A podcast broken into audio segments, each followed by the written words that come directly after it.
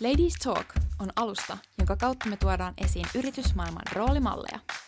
Roolimallit voivat tarjota meille valtavasti inspiraatiota omien uratavoitteiden ja unelmien saavuttamisessa. Ja sen takia me halutaan antaa mielenkiintoisille tarinoille mahdollisuus tulla kuulluksi. Me ollaan Kaisa ja Iida. Ja tämä on Ladies Talk.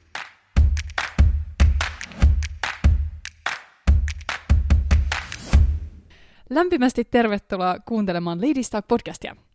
Tällä kertaa podia on hostaamassa minä Iida, sillä Kaisa ei valitettavasti päässyt paikalle. Mutta onneksi mä en ole sentään yksin täällä, sillä täällä meidän pehmeällä kotisohvalla on vieraana tällä kertaa positiivisen psykologian kouluttaja, tietokirjailija, Hyvän elämän akatemian Pilots Helsingin perustaja sekä entinen huippumalja kilpaurheilija Rosa Nenonen. Tervetuloa. Kiitos paljon. Haluaisitko sä esitellä itses ö, omin sanoin? Se on aina jotenkin tosi vaikea sanottaa itse, kuka mä oon ja mitä mä teen. Se, mitä mä teen, niin on osa mua. Se ei kerro ehkä koko totuutta, mutta tosiaan mitä sä sanoit, niin se on mun työ, sitä mä, sitä mä teen, mutta mä koen, että se on vaan yksi osa mua, vaan mä oon myös äiti ja ystävä ja puoliso, ja mä koen, että on tosi tärkeää, että meillä on eri niin kuin puolia omassa identiteetissämme, koska jos vaikka tapahtuu jotain työelämässä ja työt menee niin kuin vinoon, niin sitten meillä on myös niitä muita alueita, missä me voidaan toteuttaa itseämme ja elää jotenkin merkityksellistä elämää. Mm, toi on hyvä pointti. Se, kun mm. joku kysyy sulta, että kuka sä oot, niin se on oikeasti mun mielestä paljon syvällisempi kysymys kuin mitä aluksi voisi ehkä ajatella. Kyllä, se on tosi haastava kysymys. Paljon helpompaa on kertoa, että vaikka okei, okay, mitä, mä oon, mitä mä oon tehnyt tähän asti tai mitä mä teen tällä hetkellä, Kyllä. mutta että kuka mä oon, en mä mm. ainakaan koe itse tietäväni, että mitä mä teen. Ei, niin. kuka mä oon siis. Kyllä, Kyllä, ja mä muistan jossain kohtaa, kun aina kysytään, että hei, mitä sä teet, niin se on tosi vaikea, varsinkin siinä tilanteessa, jos ei kokee olevansa jossain sellaisessa elämäntilanteessa, että ei oikein toteuta itseänsä sen tekemisen kautta. Niin joskus mm. mä ajattelen, että voisi olla tosi paljon kiinnostavampaa kysyä, että hei, mitä sä haluaisit tehdä? Minne sä haluaisit olla mm. me- menossa? Koska se jotenkin teki siitä keskustelusta heti tosi paljon kiinnostavamman. Hei vitsi, mun on pakko jakaa tähän yksi kokemus. Mä olin tuossa keväällä vaihto-opiskelmassa, ja sitten meillä on tämmöinen uh, speed friending tapa, uh, tapahtuma, Joo. missä uh, oli semmoinen niinku minuutin, minuutti aikaa vaihtaa sanoja sen kaverin Kyllä. kanssa. Ja mä ekalla kierroksella kysyin, että että missä sä opiskelet ja niin kuin, mitä sä teet työksestä tai näin. Ja sitten se osoittui jotenkin hirmu tylsäksi. Kaikilla on silleen aika samanlaiset taustat. Niin sitten mä päätin vaihtaa sitä kysymystä. Mä kysyinkin, että, että mikä on sun unelma? Ja sitä kautta jotenkin mä pääsin jo näiden ihmisten niin kuin pääsisälle paljon paremmin ja ymmärtää jotenkin, että mi- minkälaisia ihmisiä ne on tämän kysymyksen kautta. Mutta joo. Se on kyllä tosi totta. Tuossa pari viikkoa sitten äh, mä soitin äh, sulla ja kysyn sua haastatteluun, mutta itse asiassa mä oon halunnut tehdä tätä jo paljon pitempään, pitempään koska äh, Ladies Talk on äh, saanut syntynsä sun Pilots Helsingin äh, kurssin äh, pohjilta. Eli mä osallistuin tuolla niin 2019 vuonna sun tällaiselle äh, niin kuin positiivisen psykologian kurssille, missä etsittiin niin kuin sitä omaa merkitystä ja omia vahvuuksia. Ja niiden ajatusten pohjalta sitten niin mä sain idean Ladies Talkista, ja tämä on niin kuin periaatteessa niin kuin mun vahvuuksien päälle äh, niin kuin luotu projekti, joten siis kiitos siitä ja sen takia mä halusin nyt päästä keskustelemaan näistä aiheista myös tänne podcastin puolelle. Mm. Ihan mielettömän ihana kuulla. Siis oikeasti nämä tarinat tekee mun työstä, työstäni merkityksellistä. Kiitos. Ihanaa. Um, mutta ennen kuin syvennytään tonne mm, niin kuin merkityksellisyyden puolelle, niin äh, mä haluaisin kuulla vähän sun äh, tästä niin kuin kilpaurheilutaustasta. Mm. Kuulostaa hirveän mielenkiintoiselta. Haluaisitko sä kertoa siitä ja äh, minkä takia sä päätit lopettaa? No kilpaurheilu on tosi niin kuin, kurinalaista. Se on musta ensimmäinen sana, mikä tulee, tulee mieleen, koska se koko elämä pyörii sen urheilemisen ympärillä. Et, et, kai, se vaikuttaa kaikkeen, se vaikuttaa koulunkäyntiin, harrastuksiin, lomiin. Kaikki, se kaikista tärkein asia on se urheileminen. Öö, ja mä olin vielä rytminen voimistelija, eli se niin kun, milloin voimistelija on parhaimmillaan, niin se on tosi nuorena, niin se työ tapahtuu tosi nuorena. Ja se on aika kovaa, kovaa harjoittelemista, kovaa työtä ja, ja vielä tosi nuorella, nuorella iällä. Mutta samaan aikaan mun täytyy sanoa, että kyllä mä siitä myös paljon opin ja, ja koen, että se on ollut tärkeä elämänvaihe mulle, koska sitä kautta on ehkä ymmärtänyt sen, että miten paljon asioiden eteen kuuluu tehdä töitä, mutta sieltä on ehkä jäänyt semmoinen tietty ankaruus ja kriittisyys, mitä mä oon sitten tässä vuosien aikaa yrittänyt, tiedätkö, mistä mä oon yrittänyt pyristellä, pyristellä pois. Mutta joo, öö, miksi mä sitten lopetin sen, niin sen takia, että mä jotenkin havahduin 16-vuotiaana valmistuessani, valmistaessa 2004 olympialaisiin, että miksi ihmeessä mä teen tätä, koska mä ehkä tein sitä sen takia, että mun niinku, ulkopuolella olevat ihmiset odotti mun lunastavan sen olympiapaikan ja pääsevän sinne. Ja, ja mulla oli niinku ympärillä oli valmentajat ja manageri ja, ja kaikki se tiimi ja yhteisö, jotka niin kuin, että mä olin täyttämässä ehkä heidän unelmaa enemmän kuin omaa unelmaani. Ja se oli semmoinen hetki, että mä jotenkin käännyin ensimmäistä kertaa sellaisia odotuksia vastaan ja tein sitten päätöksen, mikä tuntui itselle oikealta. Hmm, tosi mielenkiintoista, koska sä olit ilmeisen nuori, 16-vuotias, Joo. jos muistan oikein. Joo. Niin äh, aika mieletöntä miettiä, että miten sä oot voinut noin nuorena saada ton ajatuksen ja olla niin rohkea siinä, että sä oot niin. vaan päättänyt niin kuin lopettaa yllättäen. Mä uskon, että varmaan kauhean moni ei sitä samaa uskalla tehdä. Niin, niin. Äh, en tiedä, vaikea päästä siihen niin kuin tunnelmiin enää, että missä se rohkeus on niin kuin tullut. Ja totta kai se oli, niin kuin, muistan kuinka jännittävää se oli, koska mehän tuotiin sillä hirveän pettymyksen monelle. Mun valmentaja pettyi mulle niin pahasti, että se ei ole puhunut mulle sen jälkeen, vaikka me oltiin niin vuosi oltu todella, todella tiiviissä yhteistyössä. Niin mm. se kertoo niistä panostuksista, mitä se niin kuin ympäristö laittoi muhun. Mut, mutta onneksi uskalsin kuunnella itseäni. Mm, niinpä. Äh, sulla alkoi sitten ton jälkeen ö, toinen menestyksekäs ura, nimittäin sä ryhdyit malliksi. Mikä sut, mikä sut sai sitten aloittaa sen uran?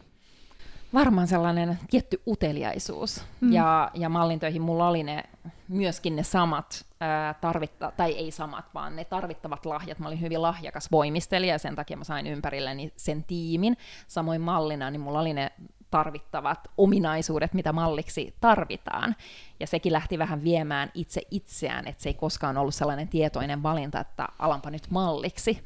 Ja tarkoitus oli silloin lukion jälkeen pitää yksi välivuosi, ja loppujen lopuksi loppujen lopuksi mä olin ehkä 15 vuotta maailmalla ja tein sitä ihan niin kuin päätyökseni. Mm. Voisi kuvitella, että äh, niin kuin voimistelijataustasta on paljon hyötyä mallin työssä, koska itse mä oon harrastanut tanssia. Mm. Ja kyllä siitä tulee semmoinen tietty niin kuin itsetietoisuus omaan kehoon. Kyllä. Ja auttaa varmasti paljon, kun sä oot kuva, kuvan, kuvassa, kuvissa ja lavalla ja näin, niin sä pystyt niin kuin liikkumaan myös sit sulavasti. Ehdottomasti, niin. ja kyllä sitä myös käytettiin tosi paljon niin kuin hyödyksi, että tein tosi paljon semmoisia beauty-juttuja tai mm. jotain niin kuin tanssillisia ää, niin kuin kuvauksia, että ehdottomasti se oli niin kuin mun vahvuus, että mulla oli se tausta. Hmm. Sä itse asiassa julkaisit tuossa mm, ihan pari viikkoa sitten sun ö, uuden ensimmäisen kirjan, onneksi Joo, olkoon siitä. Kiitos paljon. Ja ö, sä puhuit siitä, ö, siitä, että sä jos, joskus jopa vähän häpesit sitä ammattimallin mm. uraa, koska se ei ole sellainen niin kuin, e, perinteinen ura ja ehkä mitä mm. ihmiset niin kuin, odottaa, mutta ää, mä haluaisin kysyä siitä, että minkälaisia semmoisia ulottuvuuksia siihen mallin työhön liittyy, mitä ehkä tämmöinen niin kuin normaali kaduntalla ja ei välttämättä heti osaisi aavistaa? Se on ollut niin lähellä mua, niin kuin, että mä oon niin kasvanut sen, sen kautta, että on vaikea ehkä iritellä tiettyjä asioita sieltä. Öö, totta kai se niin kuin, on ollut mieletön kokemus mulle, että mä oon päässyt niin nuorena näkemään maailmaa ja niin kuin, oppimaan erilaisista kulttuureista ja ennen kaikkea ihmisistä. Et mm. Ehkä se mun niinku vahvuus, mikä siinä oli ja mikä on sitten taas nykyisessä ammatissa, niin on se ehkä semmoinen tietynlainen herkkyys ihmisille ja mm. ihmistuntemus, että mä tuun kyllä tosi hyvin toimeen ihmisten kanssa. Öö, mitä sieltä ei näy pinnalle? Öö, kauheasti puhutaan sellaisesta mallimaailman pimeästä puolesta, mutta mä en niin kokenut sitä. Se, mm. se ei ollut, mä en jotenkin koe, että että mä olisin joutunut sillä tavalla siellä niin kuin koville. Ehkä mulle se kaikista raskain asia oli siinä, että kukaan ei oikein nähnyt mua. Mä olin vaan se niin kuin kuori. Ja, ja totta kai ihmiset pysty hyötymään musta ja tekemään niin. mun kautta tavallaan rahaa, niin ne oli tosi mukavia mulle, mutta, mutta kuka ei nähnyt mua eikä oikeastaan ketään kauheasti kiinnostanutkaan, Mm. kuka mä oon ja mitä mä ajattelen. Et se oli mulle jotenkin vaikeeta. Ja mä ajattelen, ja se on varmaan vienyt mua eteenpäin ja niin kuin saanut mut kiinnostumaan ihmisyydestä ja, ja, ja ymmärtänyt sitten sen jälkeen, että jokaisellahan meillä on tarve tulla esiin omana itsenämme. Mm. Ja, ja se oli ehkä mallina se, että se jäi tosi pimentoon. Hmm, oliko tämä just se ajatus, mikä sitten johdatti sut lopulta niin positiivisen psykologian äärelle? Oli varmasti. Kyllä mulla oli, niin kuin, mulla oli pitkään mallintyössä sit loppupuolella sellainen olo, että mulla on niin kuin tosi paljon enemmän annettavaa, Mm. mutta samaan aikaan mulla oli sellainen olo, että että mulla ei ole mitään tietoa siitä, mitä se voisi olla, että tosi semmoinen ristiriitainen olo, ja, ja ehkä se oma usko oli, oli tai ei, ei varmaan, vaan oli todella koetuksella, koska oli saanut sellaista niin kuin ihailua ja arvostusta sen niin kuin ulkoisen kautta, ja, ja sitten taas se oma epävarmuus, että mitä muuta täällä on. Hmm. Um, no haluaisitko kertoa vähän niin kuin, äh, konkreettisemmin, että miten, miten se tapahtui se, että sä löysit sen positiivisen psykologian? Sä olit ilmeisesti ulkomailla silloin, eikö? Joo, ää, mä asuin silloin San Franciscossa, ja, ja koen, että olin jollain lailla pakotettu tekemään mallintöitä uudestaan. Mä olin jo sen kertaalle lopettanut, mä olin muuttanut New Yorkista takaisin Suomeen, mutta sitten mä tapasin mun puolison ja hän oli lähdössä Yhdysvaltoihin uudestaan ja mä lähdin sitten hänen mukaansa.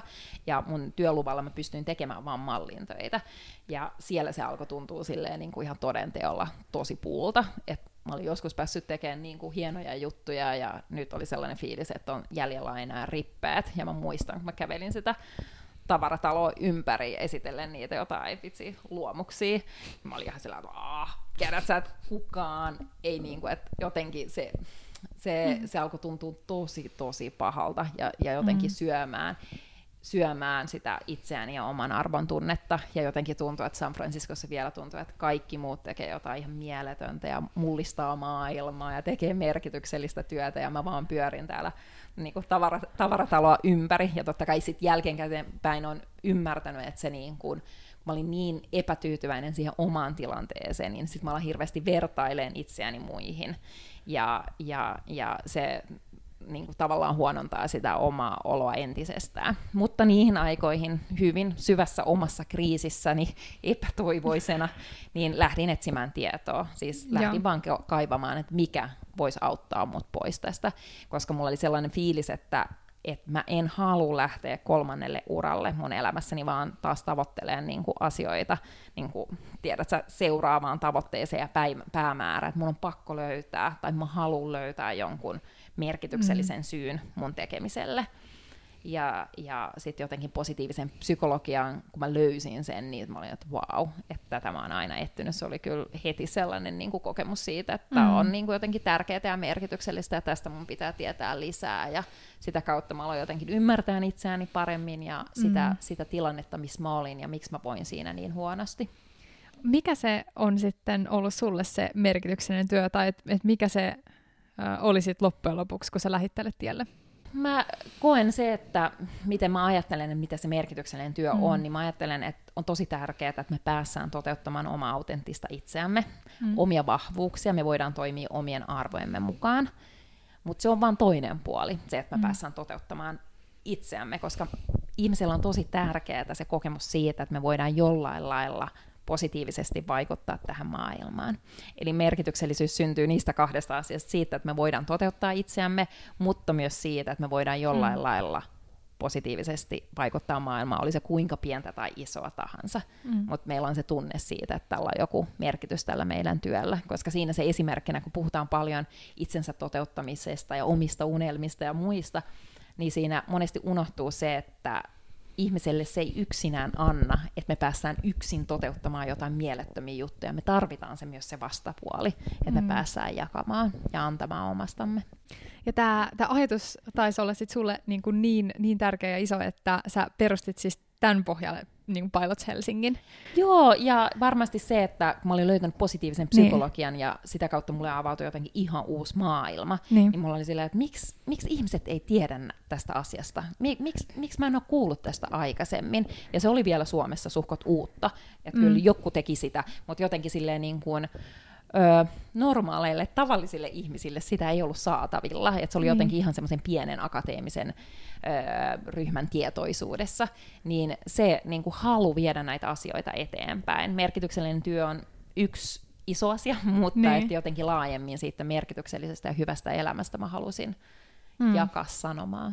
Mä, mä muistan, kun mä olin siellä sun kurssilla ja sitten mä vaan mietin, niin että et ne asiathan, mitkä on ollut periaatteessa itsestäänselvyyksiä mun elämässä, niin tuntuu yhtäkkiä tosi hulluilta. Esimerkiksi se, että tekee vaan jonkunlaista ö, opinahjoa tai jon, vaan jonkunlaista työtä. Ja mä olin vaan ajatellut, että, aha, että pitää niinku tehdä sellaisia fiksuja asioita. Ja sitten niinku, saadaan se palkka sieltä töistä ja näin edespäin. Ja, ja ei se nyt niin väliä, tykkääkö sit vai, että, että kunhan nyt sä saat laskut maksettua. Mutta sitten yhtäkkiä tämä kaikki alkoi kuulostaa tosi silleen kierrolta mun päässä. Mä että hetkonen, että näinkö mä oon oikeasti ajatellut vähän niin kuin alitajuisesti. En mitenkään sille tiedostaen, mutta alitajuisesti.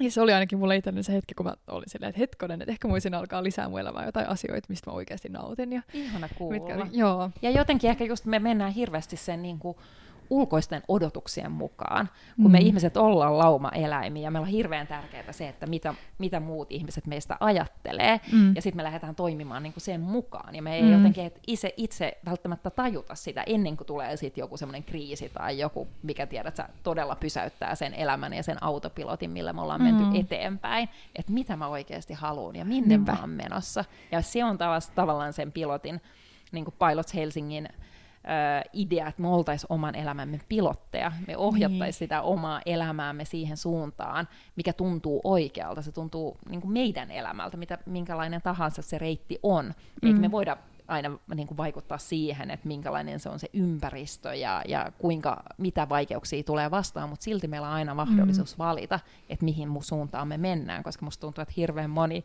ihminen on, tiedätkö, siellä matkustajan paikalla ja ihmettelee vaan, että no tällaisia asioita mun elämässä tapahtuu ja tiedät, sä syyttelee niistä äitiä ja isää ja puolisoa ja kaikki mahdollista ja me otetaan jotenkin vastuuta omasta elämästä. Ehkä mm. se on niin se, se syvin viesti, mitä mä haluaisin välittää ihmiselle, että me, me Mm. voidaan vaikuttaa monella monella tavalla meidän omaan elämäämme, meidän omaan hyvinvointiimme, omaan mieleemme. Mm. Ja se on vaan meistä kiinni, ja se on tosi haastavaa, en mä sitä kiellä. Joo, toi on tosi kaunis ajatus. Ja mä haluaisin vielä tarttua siihen, että, että miten me niin kuin, helposti tehdään sellaisia valintoja, jotka miellyttää niin kuin ympäristöä, jotka me ajatellaan ihan kuin kasvattaa meidän statusta. Just Sä puhut ilmeisesti statu- statuksestakin Mm. paljon, mutta et mä, mä huomaan kyllä mun elämässä just noita niinku piirteitä, että okei, jos mä mietin vaikka, että mihin yritykseen mä oon hakenut, Mm. niin kyllä se aika usein on sellainen yritys, joka on tosi arvostettu, Mm. mm. ää, niin kuin, vaikka meidän koulussa ja Kyllä. mun ikäisten ihmisten keskuudessa, ja mikä ikään kuin kasvattaisi mun niin kuin statusta, että jos joku kuulee, että Aa, et toi Iida on tuolla töissä, että sen on pakko olla tosi hyvä, Mm. niin sitähän on just nimenomaan sitä, ja kyllä mä niinku löydän itteni välillä näistä tilanteista, mutta sitten toisaalta mä ajattelen, että tälleen nuorena, en mä tiedä, onko se nyt niin paha kuitenkaan, koska musta tosi monet nuoret haluu olla rikkaita ja haluu Mm. niinku tavoitella just sellaista tai hyväpalkkasta uraa. Mm. Mm. Niin, mä näen, että ulkoisissa tavoitteissa ei ole mitään pahaa. Mm. Mm. Ehdottomasti niitä voi olla meillä, ja, ja, mutta se on yksinään huono motiivi. Koska Niin. mitä me niin kun, tiedetään tutkimustuloksista ja, ja elämästä ylipäätänsä, niin ei mikään sellainen ulkoinen päämäärä tai tavoite tee meistä lopulta onnellista. Mm. Me jotenkin odotetaan, että sit kun mä pääsen siihen duuniin ja sit kun mä siellä ylennyin ja sit kun mä saan sen paikan ja aseman ja, ja me niin kuin koko ajan pide, pidetään itsemme liikkeessä tavallaan sillä, että me kerrotaan mm. itsellemme tarinaan, että sitten, sitten musta tuntuu tältä ja tältä. Ja se harvoin, jos koskaan, pitää paikkaansa. Eli me totutaan ihan kaikkeen, jopa niihin ruusuisempiin unelmiin. Mm. Niin sen takia meidän ei kannata niin kuin jotenkin a- ainakaan niin kuin uhrata omaa elämäämme ja hyvinvointiamme ja ihmissuhteita sen Niin. takia, että me saavutettaisiin se arvostettu asema, koska lopulta se ei anna kauhean paljon. Mutta jos me tehdään sitä jotenkin sit sellaisesta sisäisestä motivaatiosta käsin ja sellaisesta, että se oikeasti palvelee me tun- tunnetaan, että me voidaan jotenkin päästä toteuttamaan itseämme sitä kautta, niin Mm. silloinhan siinä ei ole mitään pahaa ja se on Mm. päinvastoin se on hyvä ja siinä voi olla lisäksi näitä ulkoisia motiiveja, mutta yksinään se on huono motiivi. Niin, eli molempi parempi. Kyllä. Mutta mut joo, mä oon myös lukenut noita tutkimuksia ää, tota, siitä, että että ihmiset yleensä yliarvioi sen, että kuinka paljon joku ö, uusi saavutus mm. tai, tai ihan mikä tahansa tavara tai palkankorotus lisää niin kuin onnellisuutta. Kyllä, mutta ei juurikaan. Se on, niin, et kyllä se, se, ja se saattaa kyllä lisätä hetkellisesti, mutta sit se näin. yleensä just palaa sit siihen normaaliin. Niin kuin hetkellisesti Niin, kylläkin, het- niin. mutta aika pian me tullaan, Niin. tullaan sieltä alas. Ja onhan näitäkin tutkimustuloksia, että esimerkiksi onnellisuus ei juurikaan nouse sen perustoimeentulon Mm. jälkeen. Ja nyt oli jotain uusia tutkimustuloksia, että ne saattaa itse asiassa laskea jonkun tietyn talo, tulotason jälkeen. Tai ehkä se just se syvä motiivi siellä, että jos on just lähtenyt tavoittelemaan semmoisia ulkoisia asioita ja sit sä, sit sä saavutat niitä ja sitten tuleekin se hetki, että Mm. no mitä hittoa, eikö täällä olekaan mitään muuta, mitä, mitä mun pitäisi sitten lähteä tavoittelemaan. Niin just, mutta mä, mä löydän itteni ajattelemassa tässä, että vaikka mä tiedän nämä niinku, tämmöiset tutkimukset, että joo, että ei se niinku, niinku, äh, niinku suuri rahan määrä tuo mitään ekstra onnellisuutta, niin Mm. silti mä oon silleen, no mut, no mut kyllä mä olisin onnellinen. Et ei no ehkä muut, mutta siis mä olisin kyllä tosi onnellinen, jos mulla olisi kaksi miljoonaa euroa tilillä. Se on tota, se klassinen joku Jim Carrey on joskus sanonut, että hän toivoo, että kaikki ihmiset sais olla niin kuin miljonäärejä ja menestyneitä, jotta ne vois tietää, että se ei tuo mitään tai jotain. Mä en muista sana Niin. tarkkaan, mitä hän on sanonut, mutta, mm. mutta mä toivon, että sä saat sen ja sit sä voit kertoa meille, että mitä tapahtuu. joo, mä haluaisin kyllä kokea sen, ei haittaisi yhtään. niin, niin. Joo, mutta mä just kuuntelin tästä semmoista haastattelua tuossa Sofia Bensistä, joka on tämmöinen ruotsalainen startup-sijoittaja, enkelisijoittaja. Niin, mutta hän toisaalta niin kuin puki sen tosi hyvin, että hän ei niin kuin arvostanut sitä rahaa sinänsä, että ei hän niin kuin ole innoissaan siitä, että se voi ostaa niin kuin talon ja sisustaa sen ja, niin kuin, Mm. ja ostaa hienoja vaatteita, vaan on enemmänkin innoissaan siitä, että hänellä on rahaa tehdä sitä startup-sijoittamista, Mm. mitä hän rakastaa. Kyllä. Eli hänen tapauksessaan hänen tämä niinku intohimo oli vaan tosi tämmöinen niinku rahaa kuluttava. Ja ilman sitä rahaa hän ei pystyisi tehdä sitä. Eli siinä tapauksessa Mm. hän, mä ajattelin, että se raha kyllä sit tuo onnellisuutta. Niin, ja Niin. se antaa tosi paljon vapautta Mm, sillä, sillä tavalla, niin. että me voidaan tehdä niitä valintoja sen mukaan. Ja Niin. kyllä mä uskon, että se, niin kuin jos me puhutaan just merkityksellisestä työstä tai työstä ylipäätänsä, niin mä uskon, että se, se koostuu, ja Frank Martela on sanonut häneltä, mä oon tämän kopioinut tämän ajatuksen, että se just koostuu niistä kolmesta asiasta, rahan tekemisestä tai itsensä niin kuin elättämisestä, perheensä elättämisestä, Mm. itsensä toteuttamisesta ja siitä niin kuin hyvän tekemisestä. Ja mä näen, että ihan tapauksessa näähän kolme toteutuu Mm. mm. ja sitten jotenkin itsestään sitten on kiinni, että kuinka paljon panoksia haluaa millekin osa-alueelle antaa. Hmm. No, puhutaan lisää tästä ö, merkityksellisyydestä, niin miten sä näet, että et voiko se merkityksellisyyden lähde sit niinku muuttua ää, iän myötä? Että voiko se niinku olla erilaista eri äm, ajanjaksoissa? Ehdottomasti. Mm. Mm. Kyllähän me muututaan, maailma muuttuu ympärillä. Ö, Tutkimusten, mu- mu- tutkimusten mukaan niin nuoret miettii aika paljon sitä mm. merkityksellisyyttä. Allekirjoitan.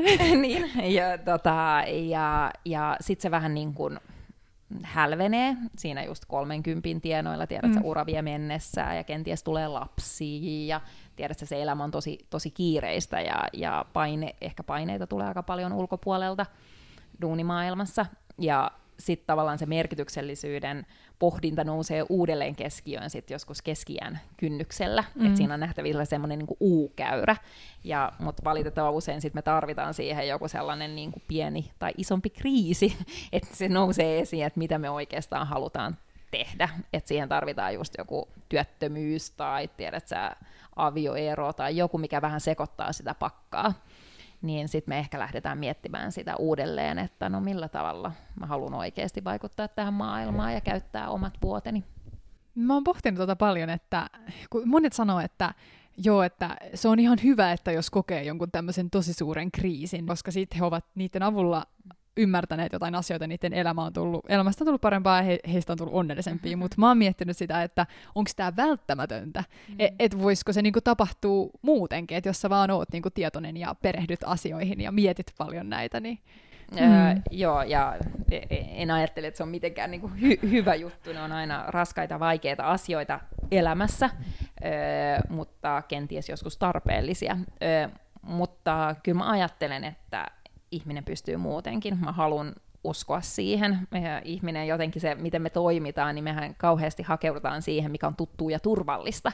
Ja sen takia ehkä me uskalleta tehdä niitä uudenlaisia valintoja tai lähteä siitä vanhasta öö, niin kuin johonkin muuhun, niin se on ehkä se, se haaste, että me silloin, kun joku sanotti, just mulla oli tuossa semmoinen yksi, yksi haastattelu, hän otti hyvin, että miten hän pääsi siis irti tästä jotenkin tämmöisestä kädenlämpöisestä, tiedätkö, elämästä, että hän, ei, niin kuin, hän haluaa jotain enemmän, mutta hän ei niin kuin, uskalla irrottautua siitä, ja mä uskon, että se on se suurin haaste, se ei ole niin kuin, mahdotonta, mm. mutta se ihmisen niin kuin, turvallisuuden ää, hakeminen, niin, niin se on tavallaan esteenä. Et siinä kyllä joutuu tekemään itsensä kanssa aika paljon töitä ja tiedostamaan niitä mm. asioita, ja senhän takia mäkin olen olemassa, ja toivon, että pystyn siinä ihmisiä auttaan, että mä pystyn herättelemään heitä ilman, että heidän välttämättä täytyy mennä niin kuin, tosi syvälle ja niin kuin, rikki, että he voi oivaltaa jotain asioita. Eli uskon, että on mahdollista, mutta mm. usein siihen tarvitaan ehkä jotain ulkopuolista apua. Mm, ja joo. sitten, että haetaan sitä ulkopuolista apua, niin siihen yleensä tarvitaan jotain Niin. pientä tai isoa kriisiä. Niinpä. Tässä niinku, kun miettii tätä niinku merkityksellisyyttä ja sitten kun itse löytänyt tämmöisiä tosi merkityksellisiä projekteja oman elämään, niin ajattelee mm. vaan, että okei, että jos kaikki tekisi tälleen, niin kyllä maailma olisi paljon parempi paikka. Mm. Mutta mut onko se, niinku, onko se sun mielestä mahdollista, että kaikki tai vaikka suuri osa yhteiskun, Suomen yhteiskunnasta tekisi merkityksellistä työtä?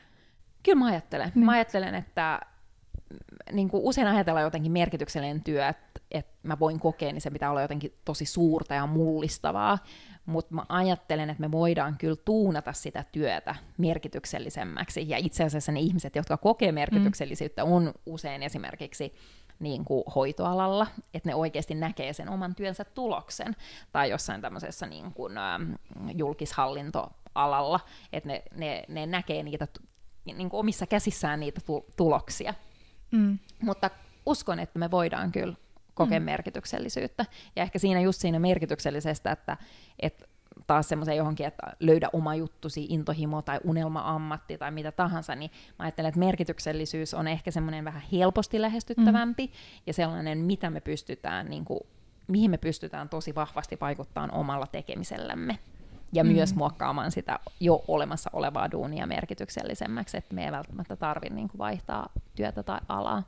Mm. Joo, no toi on, toi on tosi hyvä kuulla. Mun mielestä olisi ihanaa, jos useampi ihminen, niin kuin e- erityisesti lähipiirissä, kokisi Mm. jotenkin oman juttunsa tosi merkitykselliseksi, mutta tuntuu, että aika monet niin kuin kanssa hakee sitä tällä hetkellä, että vähän haluaisi niin kuin miettiä että jotain erilaista, erilaista ö, työtä.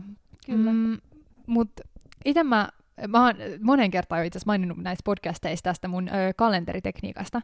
Mä siis värikoodaan mun kalenteria sillä, Joo. sillä tavalla, että semmoiset tosi kivat tapahtumat ja jutut, mitä on mun niin kuin arkipäivissä ja viikonloppuna, niin ne on vaaleanpunaisella.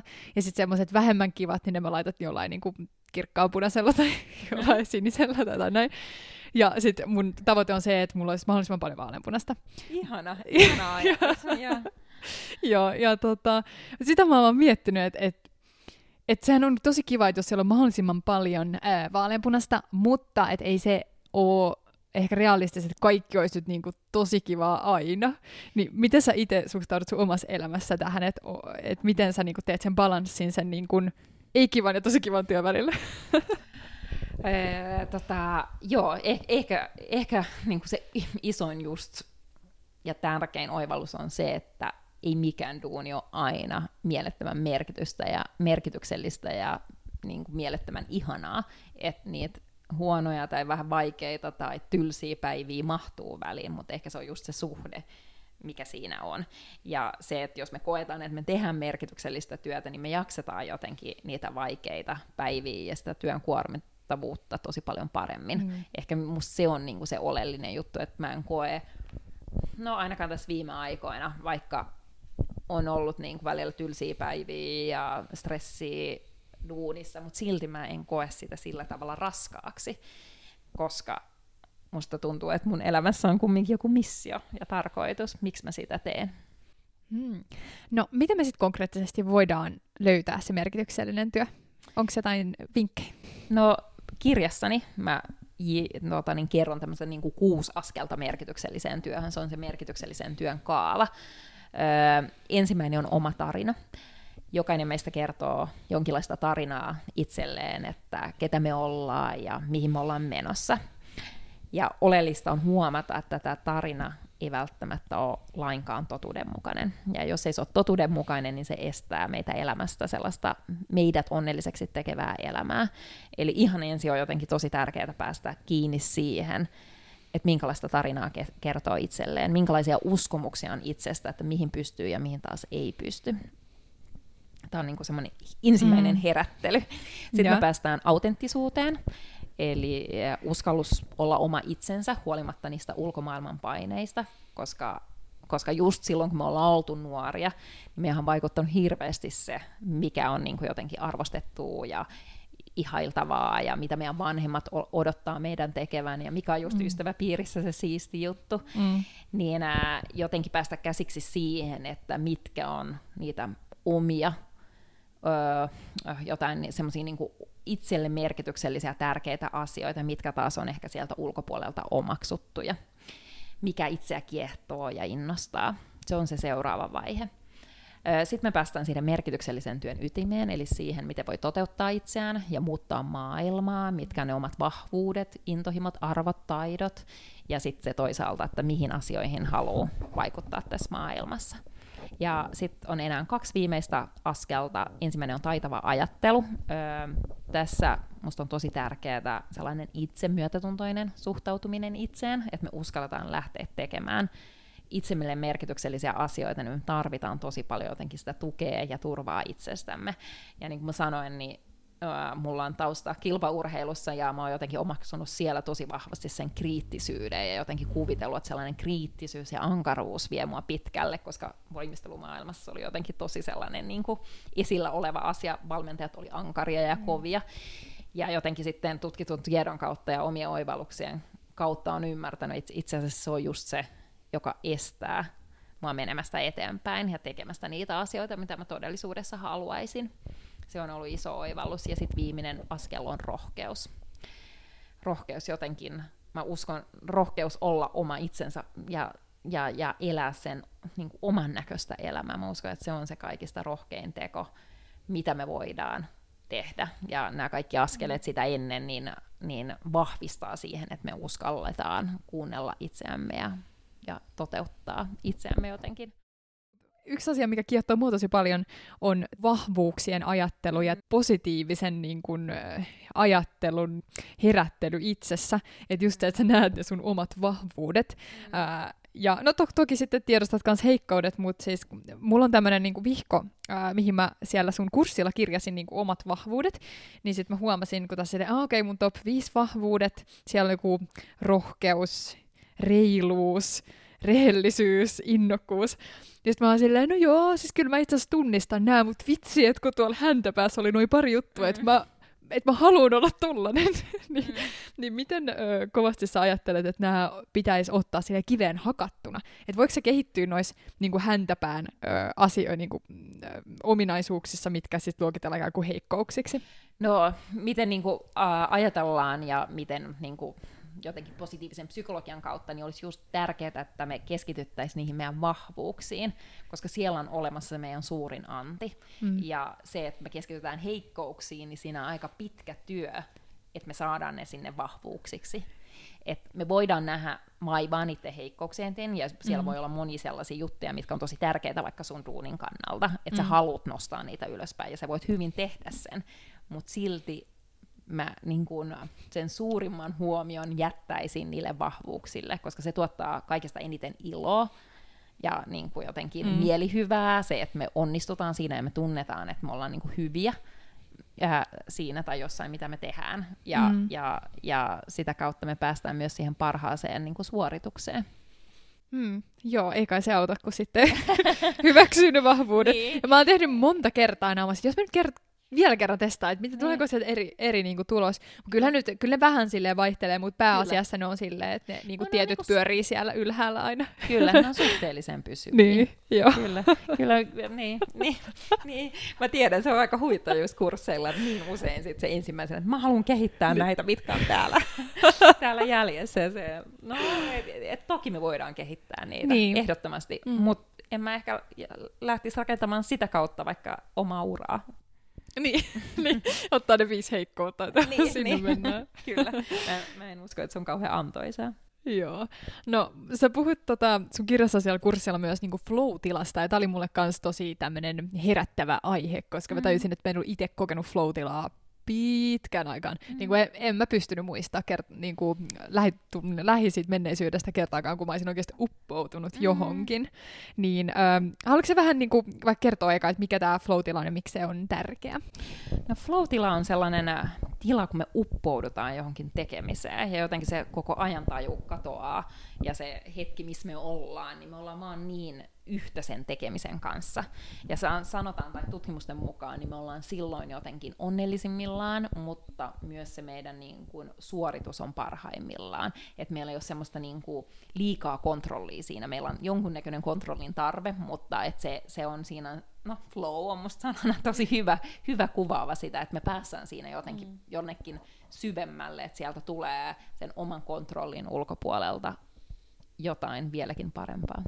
Mm, ja eikö tämä flow on vähän sellainen, että se yleensä niin on just kovan työn takana, että et se ei tuu niissä tilanteissa, kun sä oot sun mukavuusalueella tai sä teet jotain tosi mukavaa, sä vaikka köllöttelet sun niin sohvalla tai sängyssä tai, tai sun vapaa-päivänä, kun sä et tee mitään töitä, vaan se nimenomaan tulee, kun sä niin haastat itseäsi. Kyllä, Joo. eikö ju- juuri näin, että se haaste ei saa olla liian liian vaikea meidän mm. taitotasolle, mutta toisaalta se ei voi olla myöskään liian helppoa, että meidän pitää oikeasti niin. päästä haastamaan itseämme. Ja se on tosi tärkeää esimerkiksi, jos tekee jotain rutiinin omasta duunia tai muuta, että miten, miten pystyy haastamaan itseämme, että niin. me päästään siihen flow-tilaan, koska se antaa meille kyllä tosi paljon. Mm. Ja itse asiassa siis se jo tähän tulee nyt tarina väliin, koska se, miten mä oikeastaan löysin äh, Rosan alun perin, niin äh, mä olin tekemässä tämmöistä koulutehtävää, minkä mä koin jotenkin vähän ehkä pitkä, toi, tai niinku, pitkäveteiseksi. Ja sitten mä vaan aloin googlaa äh, tapoja, miten voisi keskittyä paremmin ja niinku jotenkin syventyä siihen. Ja sitten mä löysin sun artikkelin, mikä just, se taisi olla joku tämmöinen äh, niinku itsekuriin liittyvä blogiteksti. Okay. Ja sitten mä aloin, sitä kautta mä siis ekaa kertaa löysin niinku Pilot Helsingin ja sut.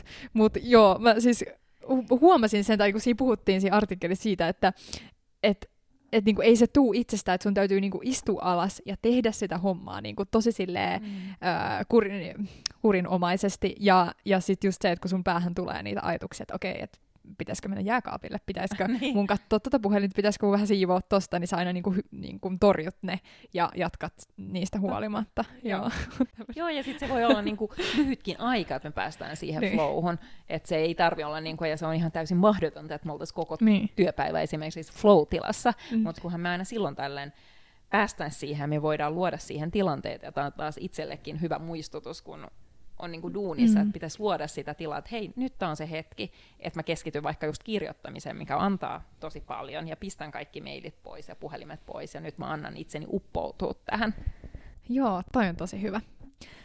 Öm, me sivuttiin tuossa aikaisemmin jo vähän tätä niin kuin, rahaa ja onnellisuutta, mutta mä haluaisin vielä puhua siitä, koska se on sellainen aihe, no mä itse työskentelen paljon sijoittamisen parissa ja, ja puhun sijoittamisesta ja oman talouden hallinnasta, niin Niin kuin, tää, mä tiedän, että tämä puhututtaa paljon niin kuin ihmisiä ja yleensä nuoret haluaa just olla rikkaita. Et se on aika semmoinen, että, että kyllä, no kyllä mä itsekin, kyllä mä haluan olla rikas, mä myönnän sen.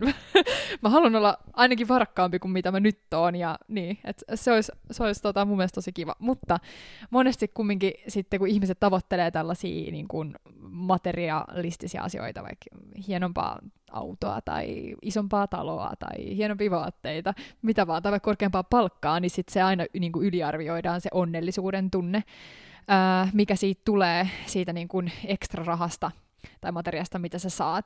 Niin miten sä näin niin kuin ikään kuin onnellisuuden ja positiivisen psykologian niin kuin ne asiantuntijat suhtaudut itse rahaan? Onko se sulle tärkeää? Mä suhtaudun siihen aika konkreettisesti. Mm.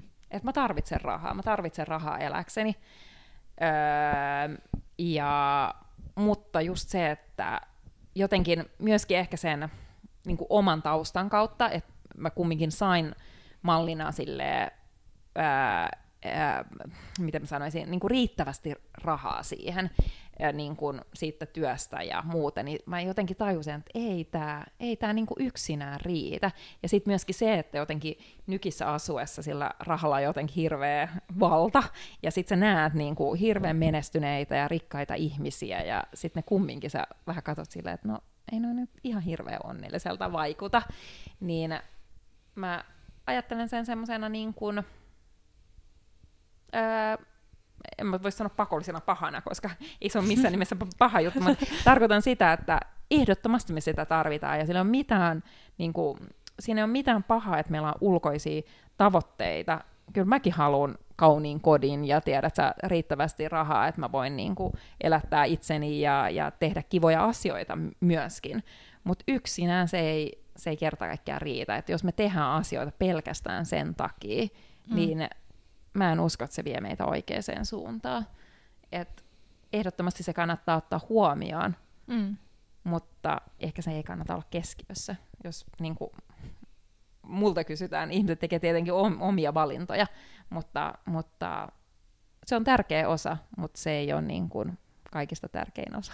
Kuulostaa hirmu hyvältä suhtautumiselta. Okei, no siis meillä on ollut tapana kysyä äh, kaikilta meidän haastateltavilta, haastateltavilta aina lopussa tämä sama seuraava kysymys. Eli kuka on ollut sun elämässä sulle tärkein roolimalli? Mulla ei ole kyllä yhtä sellaista mm. yksittäistä roolimallia. Sä voit kertoa vaikka jonkun. Ketä tulee sulle ekana mieleen? No siis mulla tuli, ehkä mä tänään katoin sen, mutta Kynet Patrol, mutta se on luonut ihan mielettömän niin kuin, konsernin, hänen niin kuin sen tehnyt jotain ihan muuta mm. niin kuin omassa elämässään ollut näyttelijä ja sitten on luonut mielettömän bisneksen sitten hyvinvoinnin ympärille, niin kyllä mä häntä jotenkin arvostan siinä, mitä, mitä hän on tehnyt. Voiko meidän ö, kuuntelijat kenties seurata sua jostain sosiaalisen median kanavasta tai jostain nettisivulta? Joo, ö, eli pilotshelsinki.com on meidän nettisivut, mistä löytyy artikkeleita ja, ja myöskin koulutuksia. Ja sitten Instagramista löytyy Pilots Helsinki, mutta sitten löytyy myös mun henkilökohtainen Rosa Nenonen. Ja sulla on, sulla on ihanat nettisivut, kannattaa mennä katsoa ne. Ai, kiitos paljon. ja kannattaa myös osallistua Rosan ö, kursseille. Tämmöinen ö, ei maksettu mainos oli ihan superhyvä. Suosittelen lämpimästi. Ihana kuulla. Joo, kiitos sulle Rosa paljon haastattelusta. Kiitos. Palaillaan me linjoille taas ensi kerralla. Ihanaa viikkoa. Kiitos samoin.